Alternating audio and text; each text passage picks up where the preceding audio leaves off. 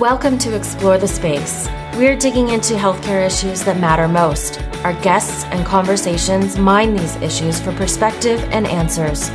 There is a gulf between healthcare and our communities. This is the place to talk about it. Now, here's your host, Dr. Mark Shapiro. Welcome back to Explore the Space and welcome to the final episode of 2016. It's been quite a year on the show. We have gone in a host of different directions with an incredible array of guests with the most diverse and interesting backgrounds who have done the most amazing things. And this journey has really helped us tease out a lot of the key principles, key disciplines, key ideas that can help all of us who are dealing with issues regarding our healthcare, who are working with patients, who are engaging in these extreme activities that sometimes happen inside of a hospital, happen inside of a physician office, happen at home. With this final episode, we're going to stay on that pathway. And my guest for this last episode of 2016 is Eric Byrnes. Eric Byrnes is an old friend of mine from our college days at UCLA. He had a successful Major League Baseball career. And after his baseball career, he transitioned into becoming an ultra endurance athlete. And again, we've talked with lots of people who've done these ultra endurance sports.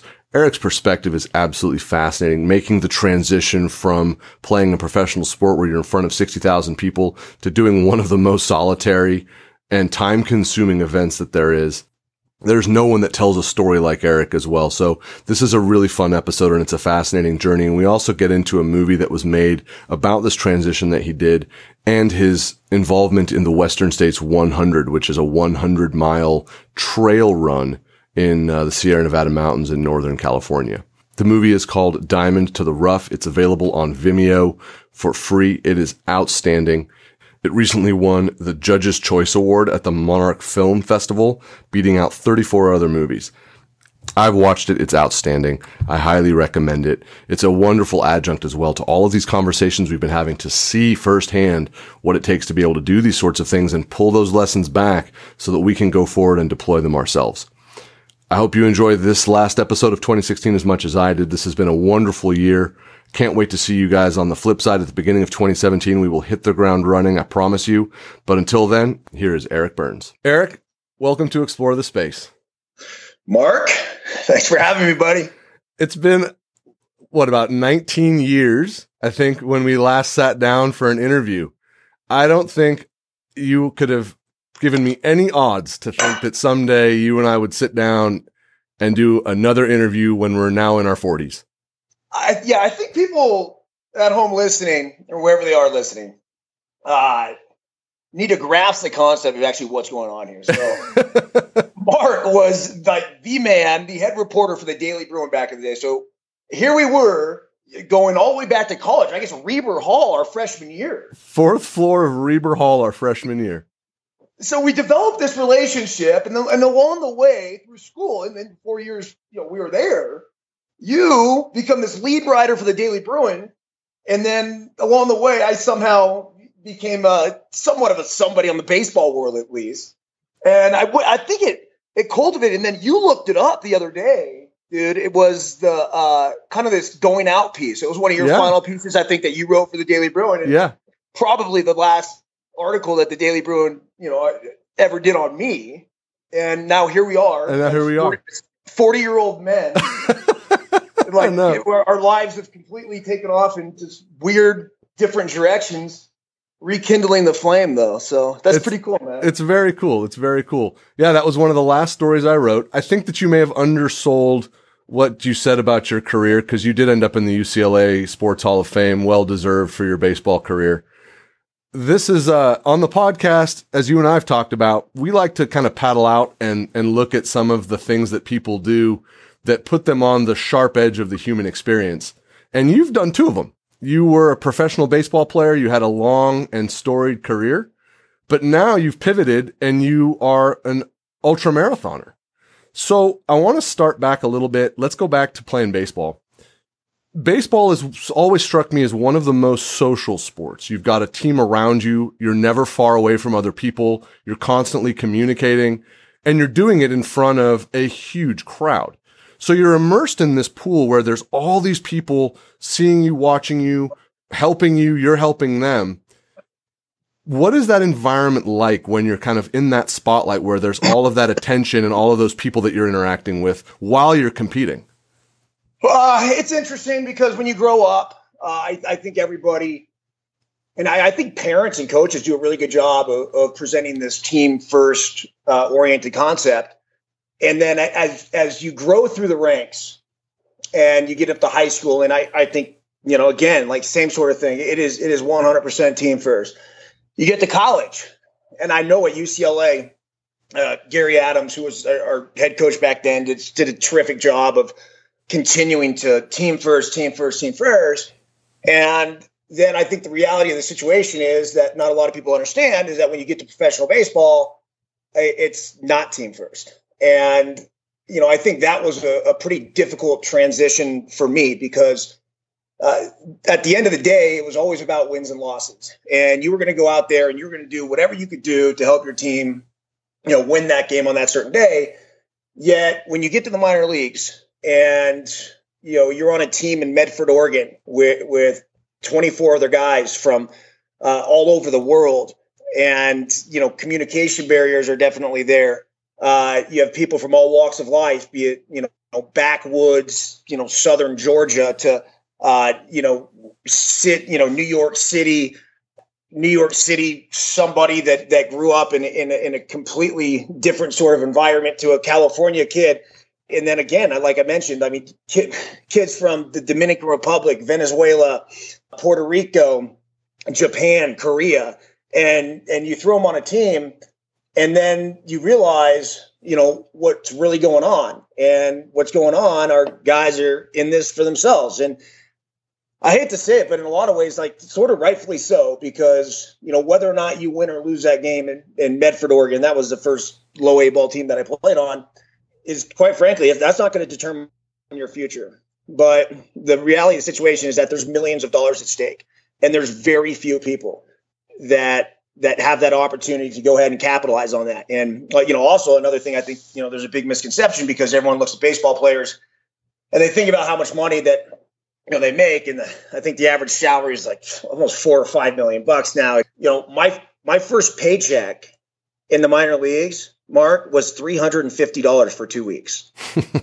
so th- that's that's that's what we were living off. Yeah. And I, you know, I could not have made it uh, through that time without the help of my mom and and and, my dad. And, and it was just you know their support of me enabled me to to comfortably live through uh, some very lean years on the way to the big leagues.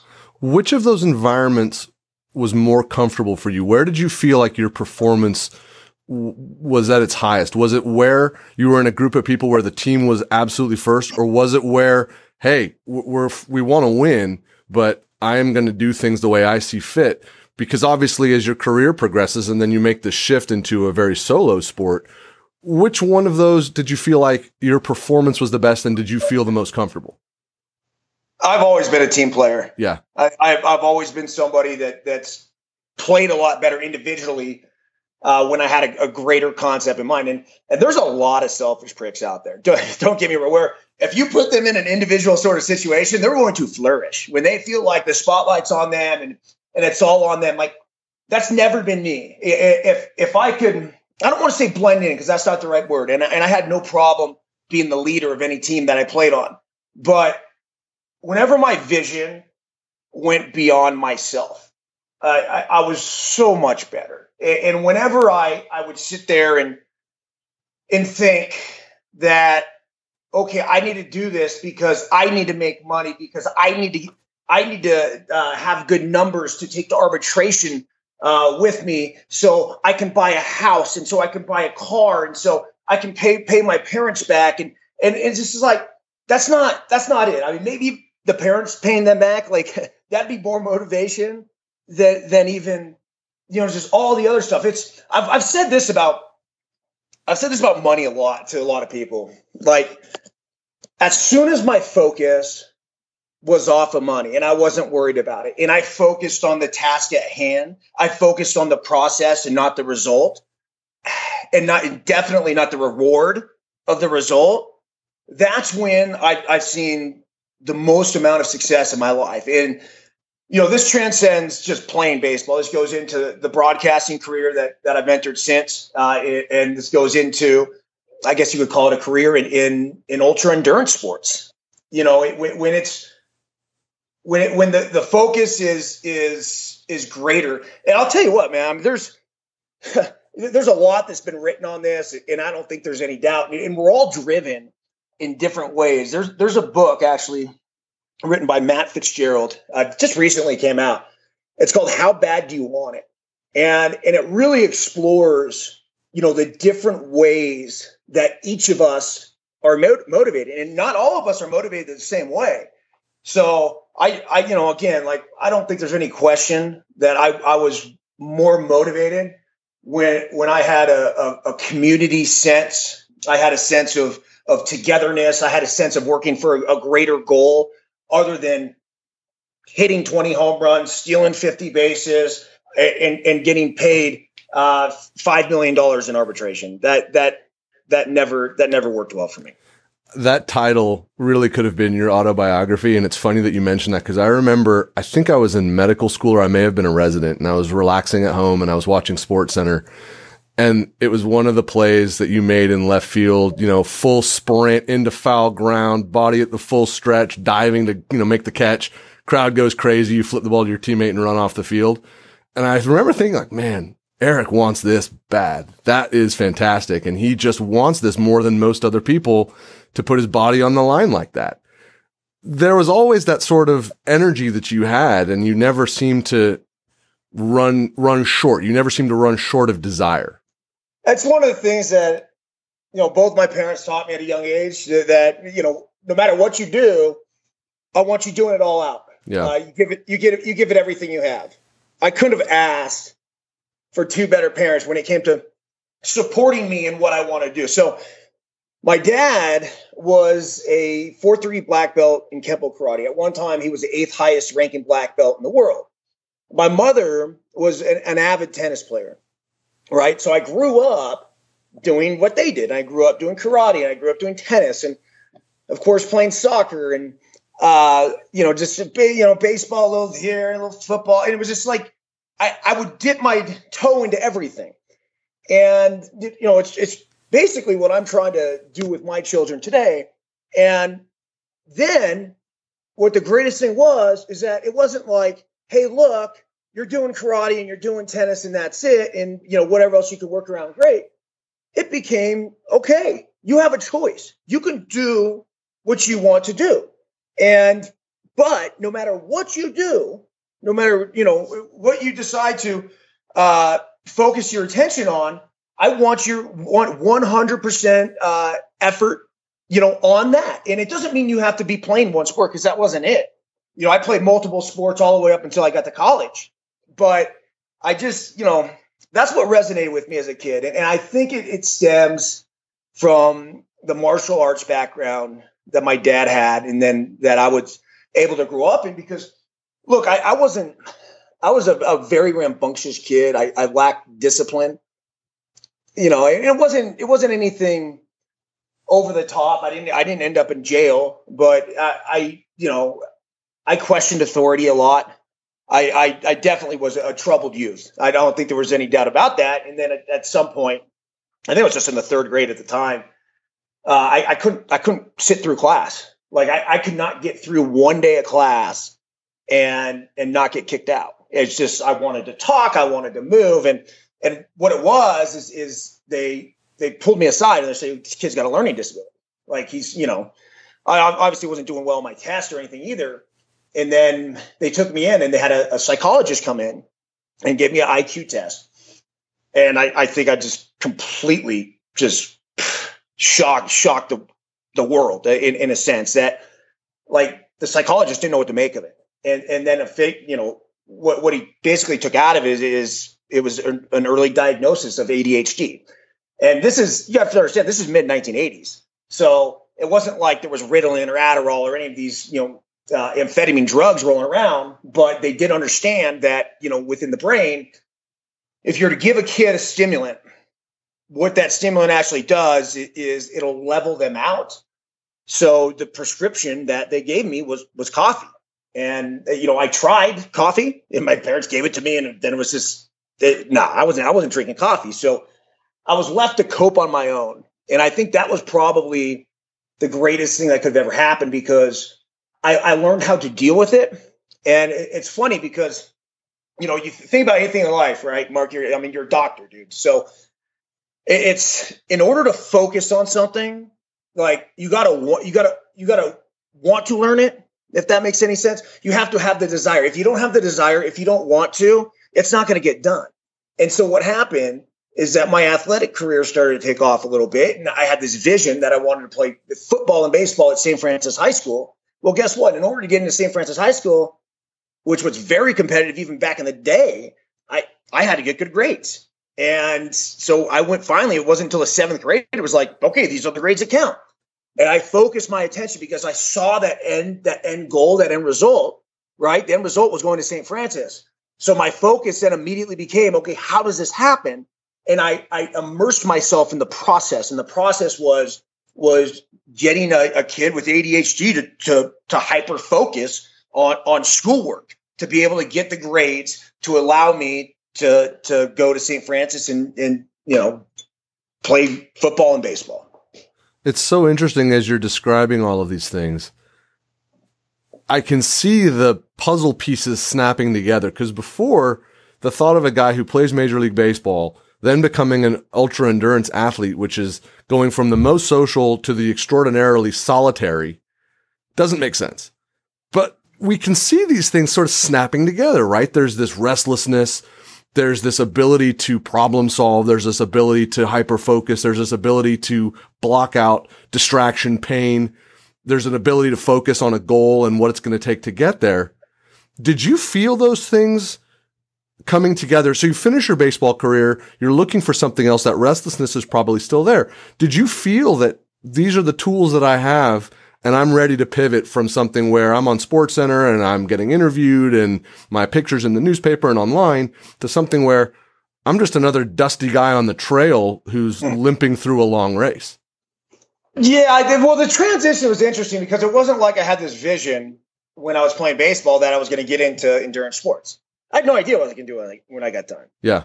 And when, you know, when when I got released by the Seattle Mariners in 2010, I had some soul searching to do. And when I first got done, I was I was surfing every day. I was playing slow pitch softball, and I was golfing. I don't want to say I wasn't fulfilled. I was just like, hey, look, let me take a few months to gather myself and, and, really kind of figure out what I want to do with the rest of my life. And I knew the broadcasting thing was there. So career wise, and I think that was really important. Uh, career wise, I, I had the vision and I knew. Now, what people don't understand though is that so here I was, you know, playing baseball at the highest level for 12 years. And all of a sudden, and, and you could even go beyond that because it goes back to college. So that you know, they're, they're now they're 16 years, and then you go back to high school, where it's super competitive there. That's 20 years of playing ultra competitive baseball, and all of a sudden that that rug is ripped out from under you. So physically, what was I going to do to fulfill the void uh, that was left? And I there was a uh, Erica Ray and Lauren Ray, two girls that I went to junior high school with, sisters, and uh, a, a, guy by the name of Kevin Cuomo's, call him Chops. And I ran into them at a it was a junior high school reunion, totally random. Uh, yes, those, those do exist. and we were, we were wrapping it out, and and all three of them were saying they're like, "Hey, in two weeks we're going down to do this triathlon in Pacific Grove." And I'm like, "Okay," which is like Pebble Beach area. And at this time, my schedule was just completely free, right? And I'm, I'm like, I'm interested. I said, I've always been interested in triathlon. Like, I saw, I, I watched uh, Julie Moss collapse at the finish line in Kona. I remember sitting there with my dad. I mean, I got the vision of it right now. Yeah, that's the famous clip. Absolutely. The famous clip. Watching yeah. Wide World of Sports. Yep. So, and I, I, I was just thinking to myself then, I'm like, man, what does it take to push your body that limit? And so when they said they were doing this now, here's the funny thing like i had never swam more than 25 yards in my life uh, the only bike i owned was a beach cruiser which i was cruising around seattle just getting from my apartment to the stadium and then you know i'd never run more than four miles in my life well good thing for me, this was a sprint. It was like a 500 yard swim. I'm like, dude, I'll get in the pool. I'll figure it out. Right. Uh, now, and I'd surf too. So I, I felt that would help me a little bit. Um, and then uh, as far as the bike, I'm like, eh, I'll bring my beach cruiser down.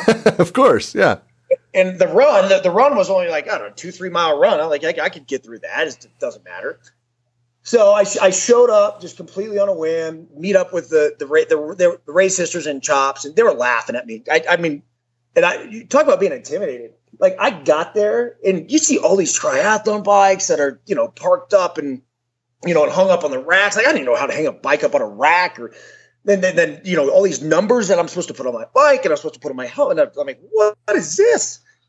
The wetsuit I had was a five millimeter NorCal surfing wetsuit, so it you barely move the arms.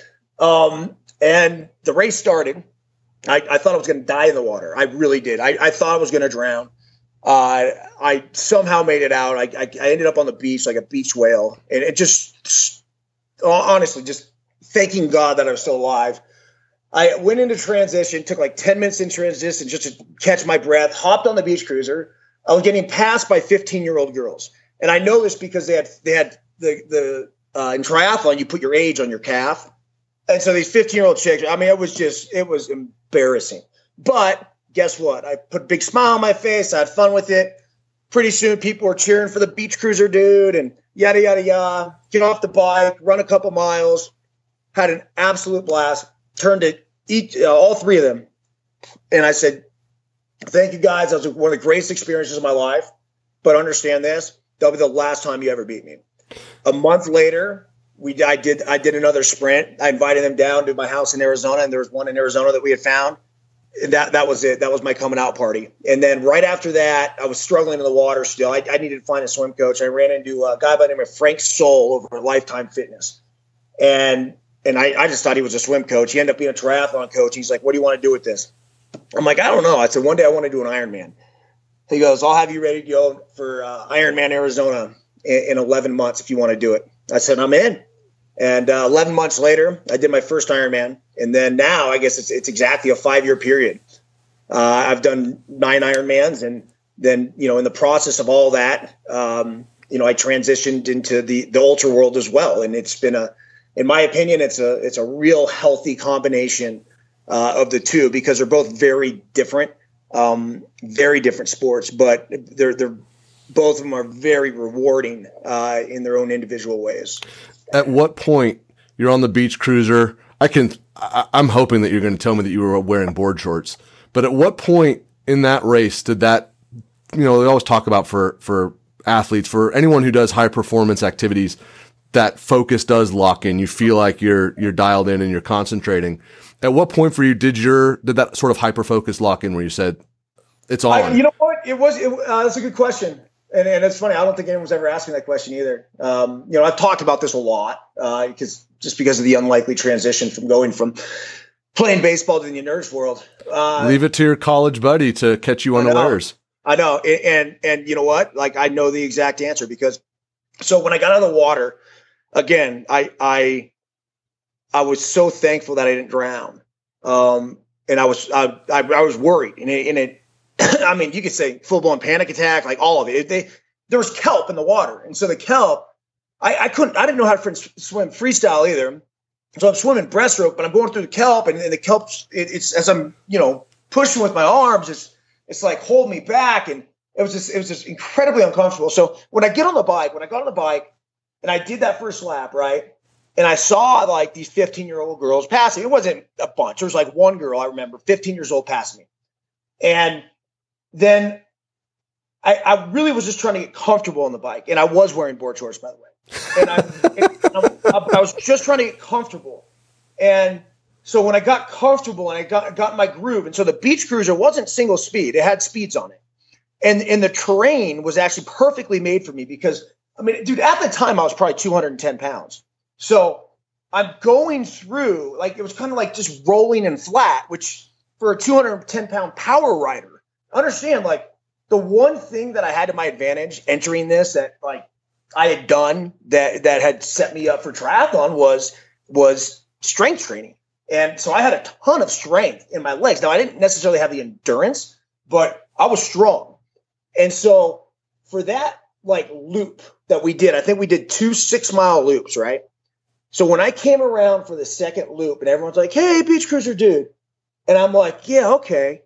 I started passing people like, and then that's when it kicked in. It was a second loop. It was like, look, no excuses anymore. You know, you got under the water, you did what you did. You you're you've now gotten comfortable on the bike. You proved you, you know, at least I can ride this thing. Now it's time to get going. And I, I swear to in that second loop, I must have passed, I don't know, I, you know, 50 people, it seemed like one after, and I'm passing them on a beach cruiser. How do you think they felt about that? the, there's without a doubt, you can feel that rush, right? I mean, you're competing again, just like anyone rekindling an interest. You know, for me, surviving medical school and residency and being able to start competing on the tennis court again. Like, oh my God, I, I, forgot how much this feels like home. I forgot how much mentally I crave this just to know that it's still there for you and that you can start hitting on all cylinders and, and push. It's really satisfying.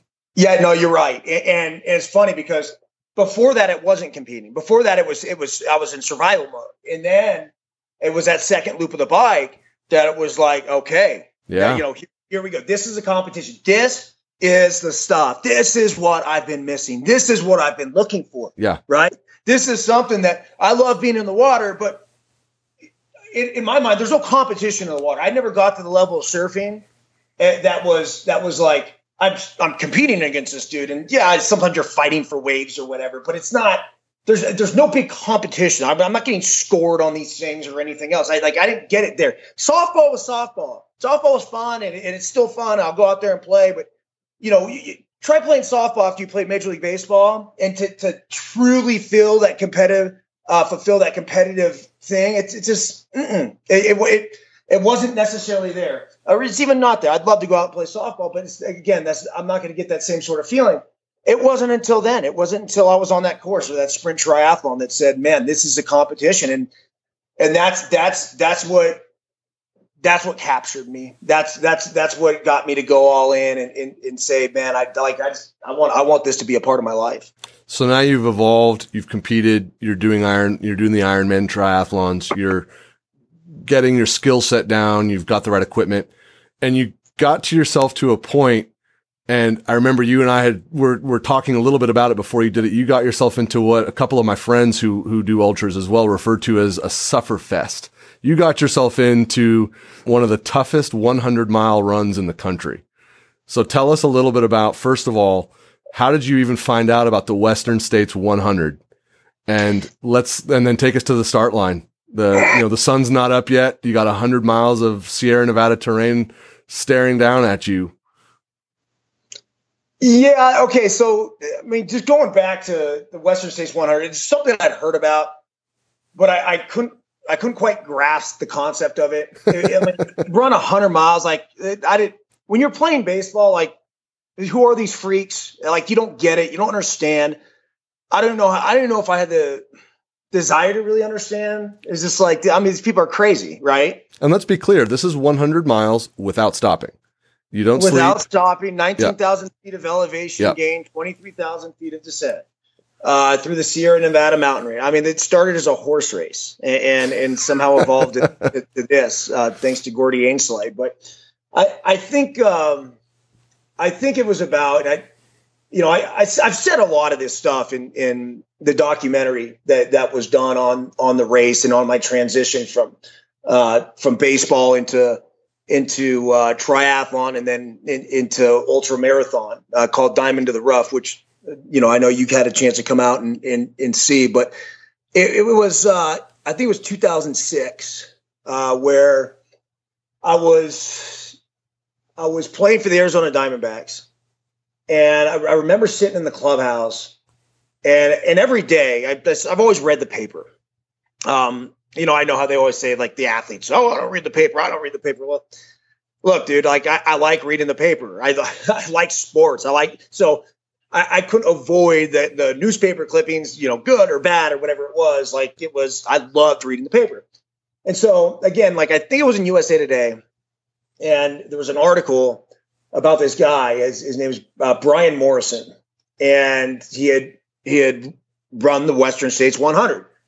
And he had gone uh, 100 miles and was in first place. He was in first place by about 20 minutes. And then he was he was running around the track. And the track is is uh, at at Placer Placer High School in Auburn. And it's just like you run like not even a full lap around the track. It's like 0.2 miles around the track uh, to the finish line. Well, I guess he got to the track and he started he collapsed. And then, you know, he got up and then he collapsed again, he got up. And and each each time as I think that like, you know, probably his crew and family members, you know, were concerned about him is when he collapsed, they they helped him up. But you know, there he was, like taking every every step on his own. Uh, and then he eventually crosses the finish line, collapses again, gets back up. I mean, he, he drove himself. It kind of, I mean, kind of like Julie Moss, but right back in the, that Ironman that I was describing earlier. It's just like, God, what drives somebody to just complete exhaustion? Uh, you know, and what sort of mental uh, capacity do you have to have, you know, to eventually, you know, put your body in that position uh, to where it's just that that's it. That's that's all you have left. I mean, you you, you could tell like physically, it, it was it was just it just wasn't there. Uh, and you know the, the quote that I had in the documentary was, I mean, that dude's got some balls, and it, there's no doubt in my mind, like that captivated me, captivated me. But guess what?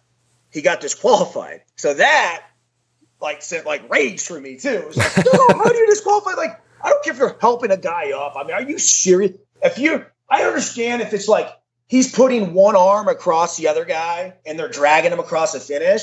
That's different than like, here's a hand, get up. Like that, that, that's on the other people. That's not on him. So one of the things that like I was, I don't know, it's, I'm not sure disgusted is the right word. I was disappointed. I, I thought the dude should have won the race, so they disqualified him. And so I'm, I'm telling the story to, to uh, Dan Haren, I believe. Um, Actually, I don't know if Haren was on the team at, at the time. Uh, but I, it was just to anyone who would listen, like, check this out, check this out. And, and I'm telling the story. So what happened is when I when I got into doing the triathlon, uh, and you know, it was like one Ironman after the next after the next. Obviously, like it was, man, like I'm I'm also interested in in trail running. And there was this girl that had worked out at the same studio uh, cycling studio in San Francisco that I had for a little bit, and I didn't even know her, and still don't really know her. But I, would heard that hey, this chick's going to do Western States. This chick's going to do Western States, and and so I'm like I followed her progress just loosely, you know, just vaguely knowing somebody that was doing it, and I started thinking to myself that you know what, like I want to do this race one day. And so at the time, like let's say I was like 36, right? And I'm like, when I'm 40, I said that'd be a good goal because I remember when, when I was a kid, my dad he got his fourth degree black belt when he turned 40 years old. And that was a really big deal. Like I mentioned, like at the time, eighth highest ranking black belt in the world. There's a lot that went into it. Uh, you know, I remember like being by his side when he was training, and I mean, I could have these visions of him right now with, with, uh, geez, like Larry Tatum and Ed Parker, and just ka ka ka ka. I mean, it's just crazy sort of stuff, right? So uh, you know, here I am, and and and I'm looking at this going, man, this would be something cool to give to my kids. That the same thing that my dad gave to me, you know, when I turned 40. But I was still four years out, and then I started. I think at, at about two, three years out, I started realizing like, what's it going to take to get in the race? And there's there's just so much to it. So the first thing I did is I signed up for uh, uh, wait the way too cool 50k and I take that back. The first thing I signed up was a Western States training run just to get a sense of like what it is. And then I signed up for the Way Too Cool 50K. And then I was at the Way Too Cool 50K. I met a guy by the name of Jim Richards. And I, you know, he's, I wouldn't even know how to describe him in, in the ultra world. I mean, ultra runner, but like just, I've been around the game for a long time and, and, you know, definite like just stud volunteer, works, works all the races, be it way too cool or, uh, the Miwok 100, uh, Western States. He's just kind of a liaison for the sport. And, and so as I got to know him, I asked him, I'm like, man, I said, you know, you're basically the first person I'm telling this. I said, I want to do Western States, you know, and the year I turned 40 and this and that, whatever. I said, how do I get in? And he started describing all the ways in, in the qualifying races and everything else. And so I went through the whole process, um, and I qualified at Miwok, uh, which was a hundred k race, and then uh, and then got into the Western States Lottery. And, and, you know, I tried to. There's raffle tickets you can buy, so I spent like four grand in raffle tickets, just knowing that if look if I don't get in, oh well, you know, it, it's going to the trails but I didn't get in through that way. And then, you know, I, I went to the lottery, had less than a 3% chance. And there was something about it. I, I, was like driving over the hills and I was driving down from Tahoe and I'd flown in from New York the night before. They understand this New York to Tahoe the night before. Uh, then, then, then, excuse me, New York to San Francisco. And then I had to drive, I would go from San Francisco all the way up to Lake Tahoe.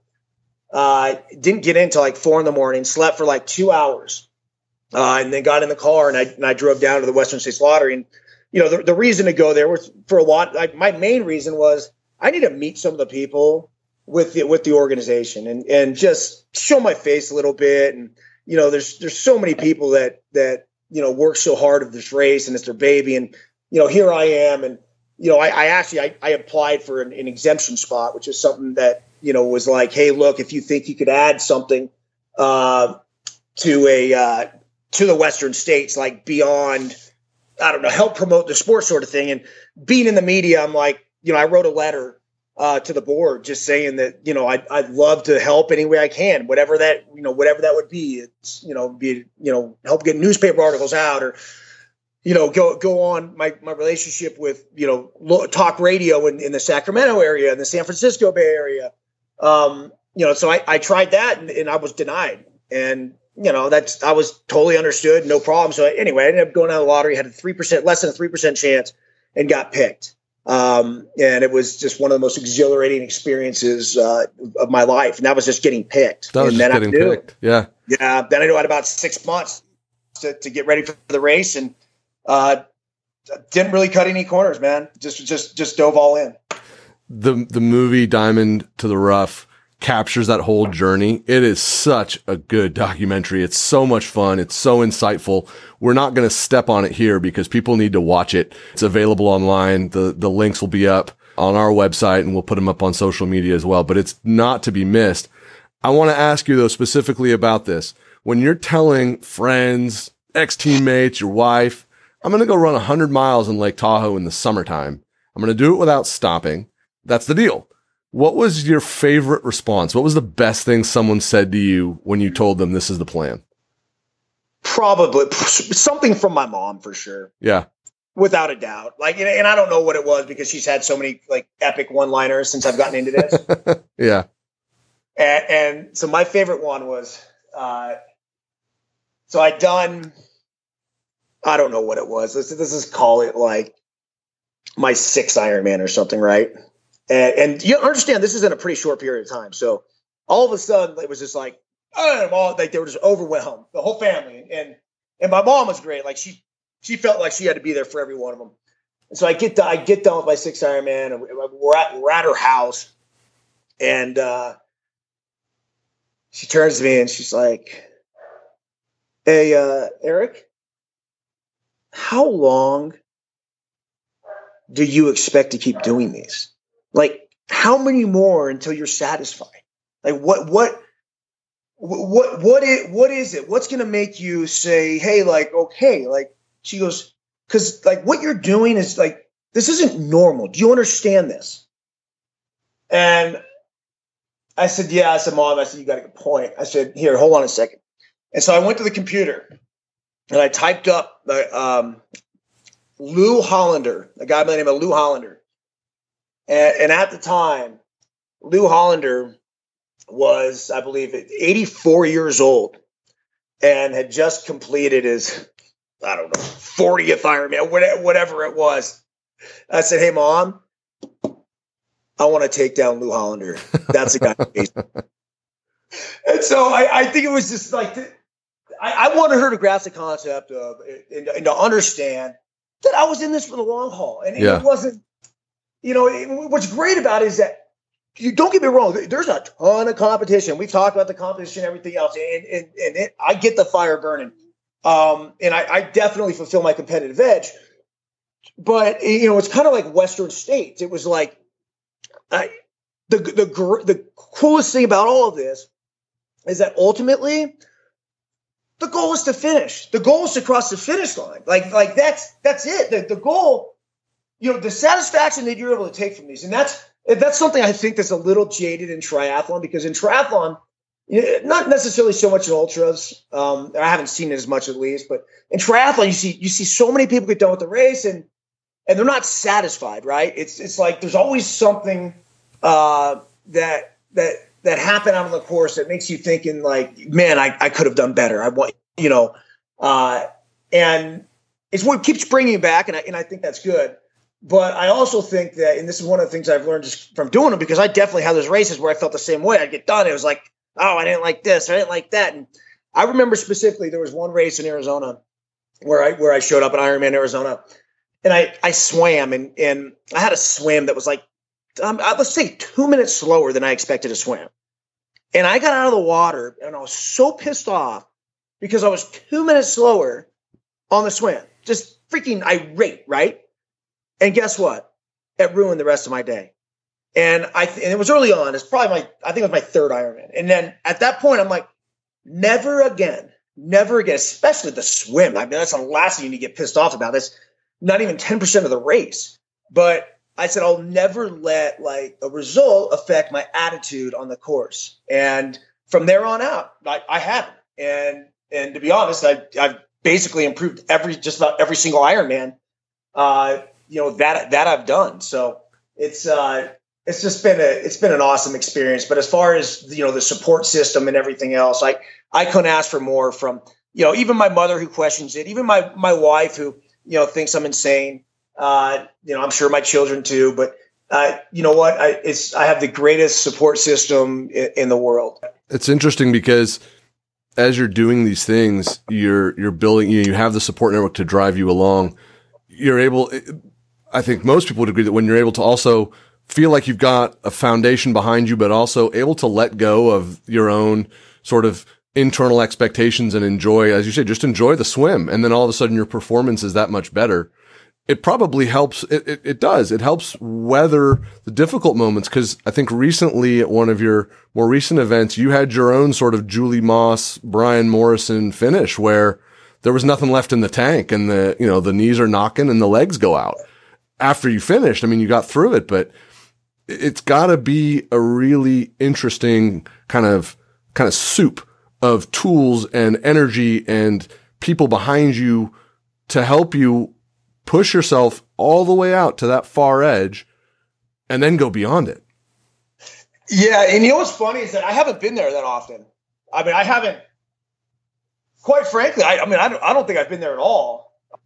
And, and and you're right. It was it was this last Ironman that I just did, and you know this is coming off of Western States, and I worked for MLB Network, so I was I was you know heavily involved in the in the in the playoff coverage uh, all through the month of October, and Ironman Arizona was in November.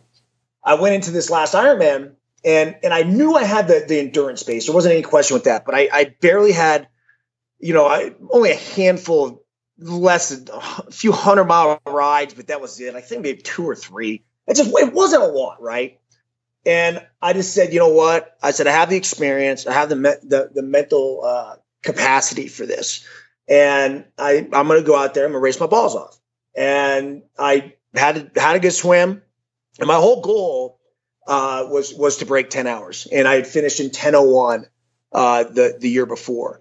And, and, every single year, with the exception of the one year that I described when I was so upset after getting out of the water, uh, every single year I, I, have I have improved, or every every single Ironman I've improved, improved, improved, improved, improved. Right. So here I am. I'm like, okay, just break ten hours, just break ten hours, and uh, got out of the water, felt great. Got on the bike, felt great. Uh, and then I, I got to the marathon, and I said, okay, I mean, this is it. Uh, and I took off and and I was I was running the exact pace that, that I wanted to, and basically my whole idea was that I was gonna I was gonna come out running running eights, uh, you know, right on the dot, and and, and just hold on to, as as long as I could, and and I was fine through like the first twelve miles, and then I hit like mile thirteen and it started to slow down, And I'm like, geez. And, and in order to break 10 hours, like I, I was to have to keep, I basically was to have to keep near that pace. And uh, next thing you know, the pace is dropping off. And right now, if you, if I were to guess and say this is about mile 14 or 15, if I were to guess, like I don't think that I'm going to break 10 hours.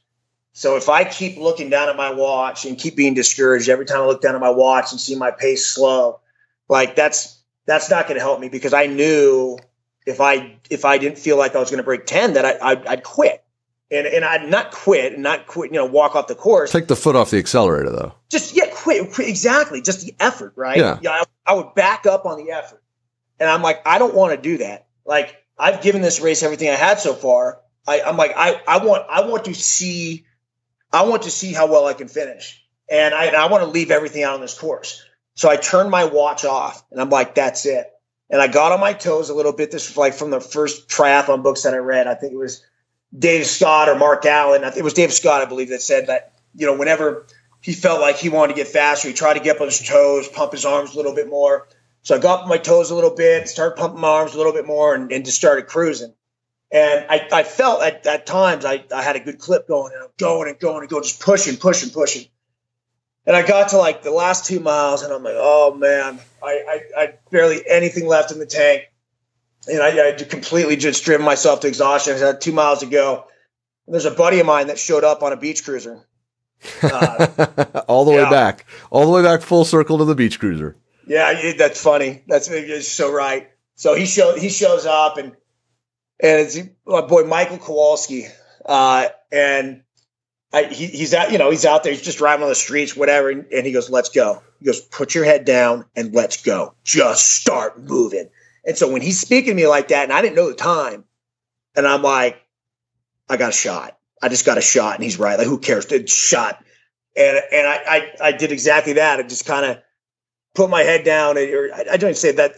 I didn't put my head down, but you know what I mean. Just like complete utter focus and and I took off and I finished the last mile I ran a sub 7 mile Holy last- cow. In the last mile of an Ironman think about that That's reaching Like- deep into the toolbox for sure. oh dude I yeah for me like like for the pros no that's I mean dude they they spin on that that's what you know they they average that or even you know less than that the, the dude pros are averaging like 530 a mile but that's just ridiculous right but like you say, this is about what you're able to do. This is about taking yourself my- way further than you think you're able to go. Exactly. So you know, dig, digging deep, and I, I crossed that finish line, and I, that's funny because as soon as as soon as I crossed, I just the legs gave out. I, I, gra- I grabbed onto like the rail, uh, and I was done, man. It was the first. It was the first Ironman. I ended up in the in the medical tent, and I, I don't. I don't. It's funny because I don't know. I didn't know if I needed to be there. Like they, I got an IV, but the, for whatever reason, IV wasn't really working really well. It wasn't drip. I got it was the, the the drip. They were saying I have a lot of valves, so it wasn't the, you know it wasn't smoothly going in. I guess this this would be your expertise.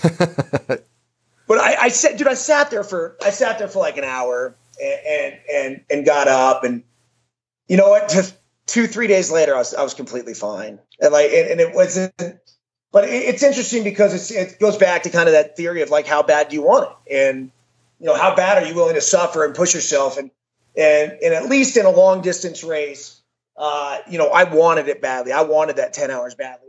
You know, the, ironic thing is like I finished in in ten hours and four minutes, so I, I didn't break it. I didn't even beat ten oh one from last year, uh, but I, I don't think I'd ever been you know more satisfied with the race because I'd never I never laid it all, all out on the line uh, like I did there for for the, those last you know 10 11 miles. That's you laying out for that catch in foul ground again. You know, it's just saying we're going to do what we're going to do. We're going to go as hard as we can. We're going to throw ourselves into this. And, you know, people gravitate to that. That's fun to see happen. And, you know, all those years later, you still got to have that moment.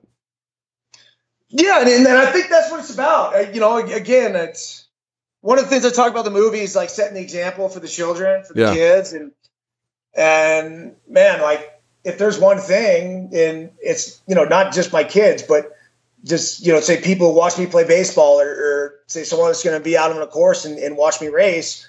You know, it's like like but I'm a 40 year old man. Like this is it's not, you know, I, I'm I'm not I'm not asking people to to you know look my way for inspiration and you know watch me do Ironmans or ultra marathons or anything else. But you know, if there's one thing that people can do, you know, and this is why this is a one thing uh, that I think is just so cool about social media is that like I'll give you an example, like Instagram, right? So Instagram has story time now, which is basically like a Snapchat. And through the course of the day, like I'll capture fun stuff. Does that make sense? Like I'll capture stuff that ideally is hopefully motivating. So some some of it's just completely off the wall. But I like every time I'll just hit like click on something like you know, which is all this shit stuff, excuse me, is, is totally authentic.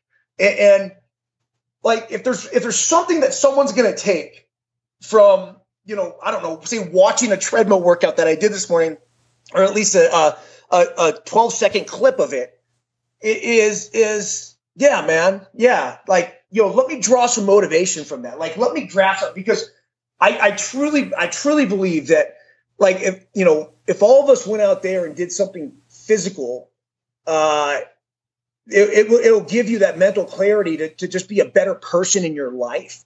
It's not it's not just uh, hey let's get in shape. And it's funny thing is it's just like I, I as I've done more of this like I've become uh, less and less infatuated with like hey man I want to be in shape or I need to watch what I eat or anything else. It's, it has nothing to do with that. It's just it's the mental stability that that that the physical activity is, has been able to to give me uh, in my life, and and if I can spread some of that love uh, to people uh, and and and try to help them out and and have that you know and, and to live a, a happier, more productive life, and in, in which you know you're gonna it's gonna affect everybody that uh, that you're involved with. It, you know, be your family and children, and, you know, friends or coworkers, whatever else. Uh, I mean, this stuff's very real. There's a it, profound ripple effect. There's no question, and I agree. the The Instagram feed is is very motivating, and it's a lot of fun. I have to tell you though, the clip that you put up of your poor beleaguered toenails falling off was that was uh, probably could have done without that, with, at least without a you know parental advisory or something. I hope your feet are you know somehow rebuilding. You know what's kind of sick about that is that so I'll put up I'll put up a video, and I would say like I don't know. I mean, an average video that I put up is going to get like 1,800 hits, right? It'll say like eight, you know, because you can see the views on there. Say 1,800 views. It would probably be average. Maybe the maybe, toenail one went crazy. I bet. Maybe maybe 2,000. Yeah. Right. The toenail one, and the funny thing is, I posted like right before I went to bed, so it's not like I'm po- posting at any prime time. Yeah. I posted this thing like right before I went to bed as kind of a joke because it made me laughing. And you know what? One of the reasons why I posted it's because my wife walked by in the middle of it as, yeah. as I was playing with it, and, and and and my toenail was having a conversation with my kid, and my wife walked by. She goes, "That's disgusting." And so I just I thought that was hilarious. This the that fact she's walking by at the time and just goes, "That's disgusting." And that's what most people. That, that's what just about everyone's going to think is that's disgusting, and she's right. But like you know, by the time I woke up the the next morning, the, there was like four thousand hits on this thing. Oh my goodness! I it's it's a joke. it's amazing. It's, a, it's crazy culture that we that we that we live in. Yet yeah. I apologize for the uh, the vulgar nature uh, of of the toenails uh, and, and, and, falling off, but yeah. it, it gives me so much pleasure and joy by seeing people's reaction. So I I mean, that's not the last toenail pick you'll. you'll I'm see. sure. I'm sure. So the the movie is Diamond to the Rough the Instagram feed. Where do we find all of these things? Because people are going to want to check them out. So, Diamond to the Rough is right now uh, exclusively on uh, Vimeo. So, V I M E O, vimeo.com forward slash on demand forward slash diamond to the rough, not diamond in the rough, diamond to the rough. It should come up if you just go to Vimeo and uh, Miles Smythe and and, and uh, Damian Gordon are the two uh, photographers uh, on on the film, and the cinematography is is as good as I, have ever seen. So it, they, they crushed it. They absolutely the whole, crushed it. The whole thing shot in 4K. Yeah. You know, regard regardless, it's uh, that's where it is right now. Um, we've talked to a few networks as far as you know them picking it up and playing it and people are trying to figure out what it what it actually is. But I, you know, the one thing that I'm really proud of is that you know for everybody who has seen it, who everyone who's taken the 42 minutes to sit down and and and watch the the film, they've loved it. That was it's a it's a cool film. It's a cool message, uh, and I I think it's it's something that that will motivate a lot of people. This isn't just like a dig me piece. Hey, I did 100 miles. Come check me out. Hey, I played Major League Baseball. Come check me out. Like that's not it. That that's not it at all. I would agree. This is it's not a vanity piece at all. If for no other reason, it shows your whole team, not just you, but everybody putting a tremendous amount of energy out and suffering for a really, really unique challenge.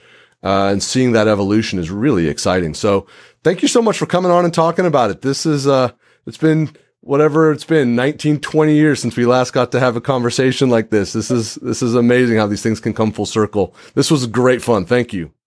Yeah. Let's make a little deal though, Mark, that like, you know, 60 years old is not the next time we're going to speak.